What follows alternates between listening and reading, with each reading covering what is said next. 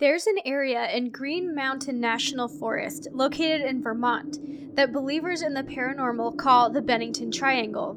The area got this name because of a handful of mysterious disappearances that occurred in a five year span from 1945 to 1950, and it alludes, of course, to the Bermuda Triangle, which has had its own slew of strange disappearances. 18 year old Paula Jean Welden, the subject of tonight's episode, was the second person to go missing in that area of Green Mountain National Forest during this period. Paula was a college student who set out on Vermont's Long Trail in December 1946. She was dressed for walking and not a long hike, wearing only jeans, a coat, and sneakers. Her clothes showed that she planned to return before dark when temperatures were supposed to drop below freezing. Paula told her roommate that she was, quote, taking a long walk, and she never returned. Join me this week as we discuss the enigma of the disappearance of Paula Jean Welden. I'm Jaden McKell, and you're listening to Straight Up Enigmas.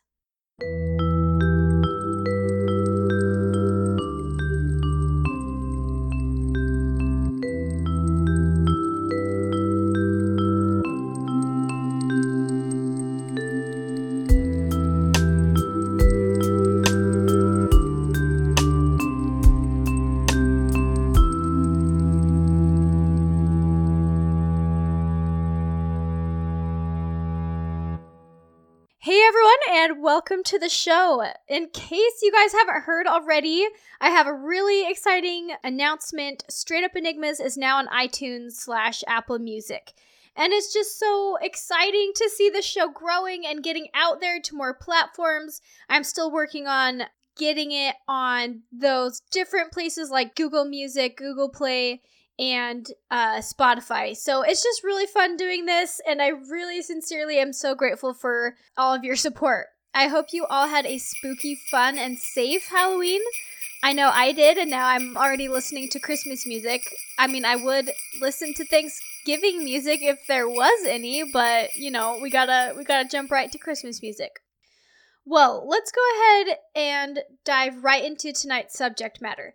Just as a little disclaimer, though, we are going to be talking about a disappearance tonight, so I want you to know that suicide is going to be brought up as a possible explanation. So, just so you know, if that's going to negatively affect anyone listening, I want you to know that that's coming up.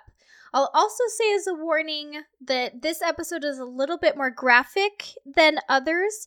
It's not going to be too violent or gory, but I'd probably compare it to the JonBenét Ramsey episode, that first episode that we did, just so that you have something to kind of compare it to.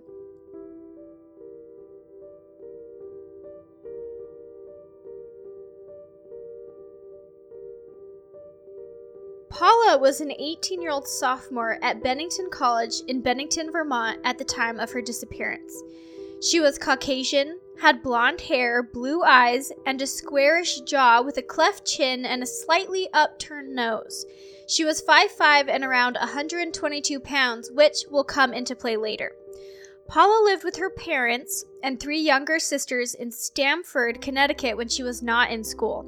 She enjoyed painting in oils and watercolors, pencil and charcoal, sketching, and playing the guitar, and she was physically active and an experienced hiker and camper.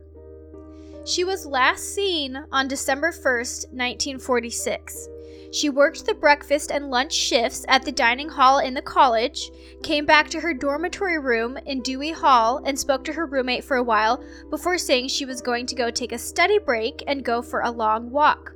She didn't say where she was headed. Paula left campus a little after 2:30 p.m. She was probably carrying little or no money at the time and she had also left behind an uncashed check her parents had sent her for her living costs. She was also underdressed for the cold weather, which would drop below freezing that night. She was described as wearing a red parka with a fur trimmed hood, blue jeans, and white topsider sneakers. Paula was hitchhiking near the Bennington campus when a motorist driving by picked her up at 2:45 p.m. So this is still it's still kind of in the middle of the day. She told him she was going to hike on the long trail off Route 9 near Glastonbury Mountain. The driver dropped her off on Route 9 about three miles from her destination. Several others saw her that day walking on the trail. The last confirmed sighting of Paula was at 4 o'clock p.m. when she spoke to a man on the trail and asked him how far it extended. He told her it went all the way to Canada. The sun set at about 5 p.m. and it began snowing a few hours after that, accumulating three inches. Paula was never heard from again. Her roommate became concerned the next morning when she realized that Paula had never come home the previous night so later that morning, she notified the school authorities of Paula's disappearance. At the time, Bennington students were required to sign uh, to sign themselves out. If they planned to stay out past 11 p.m., then check in with the school security offer, officer when they returned. And Paula had done neither of those things. When she didn't show up for her classes the following Monday, Bennington College officials notified her family and the police. An extensive search of the Long Trail and the surrounding area turned up no sign of Paula and no significant clues. The search was severely hampered by the fact that Vermont had no state police at the time. Eventually, officials from Massachusetts, Connecticut, and New York stepped in to help. Investigators at first they thought that Paula had gotten lost in the mountains and died of exposure, but as time passed without their finding any sign of her, no sign whatsoever, they began to consider other theories. Authorities looked into Welden's background to see if she might have left of her own accord, of her own choice. She had never had a steady boyfriend, and she was a good student, majoring in art, but she had lately become less interested in the subject. She found herself drawn to music and botany instead, and may have been thinking of changing her major. Although there were reports that she was somewhat depressed at the time of her disappearance, her family and friends said that she only had normal problems for a girl her age and she was not unhappy enough to commit suicide or run away from home. She left all of her belongings behind, and her family stated she was not the type of person to leave without warning. Investigators found a man who stated that he had seen Paula soon before her disappearance. This young man became a suspect when he told different stories about where he had spent the evening of December 1st. Allegedly, uh, he had also told at least two friends that he knew where she was buried, but he later claimed that he was only joking. There is no real evidence of foul play in Paul's disappearance, but many people believe she was murdered and buried somewhere near the Long Trail. The search continued, but nobody has ever found Paula or her remains.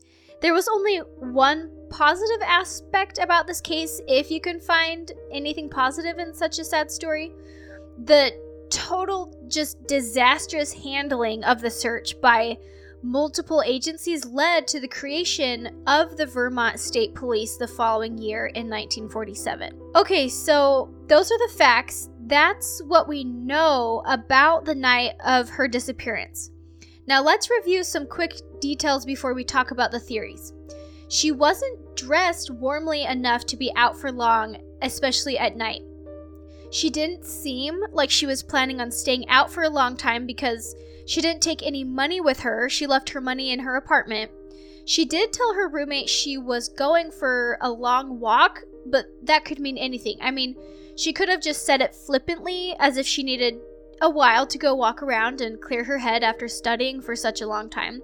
And I bring this up because some people think that Paula committed suicide, that that term, the long walk, meant death, that she was never coming back. So let's let's talk about that theory first then. We we know that she was a little depressed at the time of her disappearance, but her family says her family and friends said that I mean, she didn't have any problems that were outside of the norm for what other girls her age had. She was thinking of changing her major to botany, and one of the signs of depression is a lack of interest in things you used to find interesting. They said that she she wasn't as interested in her art major. She was thinking of changing. The thing is, though, if she decided to wander off into the woods and let herself freeze to death, where's her body? I mean, even if wild animals got a hold of her, there would be remains of some kind, right? I mean, they didn't even find a scrap of clothing. So, if she didn't intend to commit suicide, there's still the possibility that she just went for a walk and got lost, and either A, died of hypothermia, B, was eaten by wild animals, or C, fell off a cliff. And maybe there's some other things that could have happened to her, but then again, where is her body? There has to be some evidence, something left behind, but they, like I said, they didn't even find a scrap of clothing. So, because no trace of her was found, that's why the investigators started looking at other theories. Some people have claimed that Paula was abducted, that the Bennington Triangle monster got her. Uh, there's also the theory that Paula was murdered. Some have asked whether she had a secret boyfriend that she was going to meet, or maybe she was just in the wrong place at the wrong time and she ran into someone who overpowered her and ended up taking her life. Uh, so remember, there was that one man who said that he had seen Paula that night. Then he later claimed that he knew where she was buried. He admitted he was just kidding, that he was messing around, but it seems a little suspicious to me. The craziest thing about Paula Jean's disappearance, I think, is that no remains were ever found. She literally disappeared into thin air, hence why some people believe in the alien abduction theory. It just breaks my heart thinking about her poor family and them just wondering where she went, never getting any closure.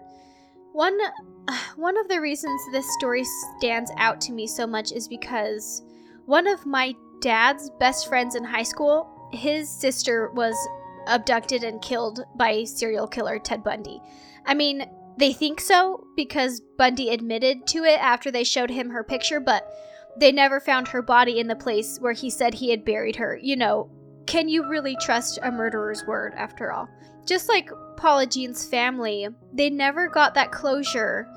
Uh, they never had a body to bury, and I'll probably cover her story in a later episode, but it's just so sad, so sad thinking about what these families have to go through.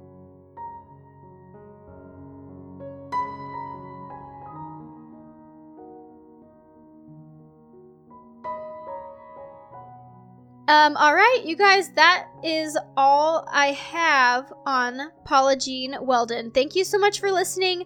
You guys, if you have any theories about what uh, what could have happened to Paula, um, or if you know of some other disappearance type stories that kind of sound like Paula's, please let me know and I could maybe feature it on an episode of the show. If you want to get in touch with me, you can DM me on Instagram at Straight Up Enigmas. You can also go to straightupenigmas.home.blog and there is a contact page so you can get in touch with me that way if you want to submit some episode story ideas to me. Remember, to uh, show your support by following the show. And that's it for this week. And I will see you all next week for a brand new episode of Straight Up Enigmas.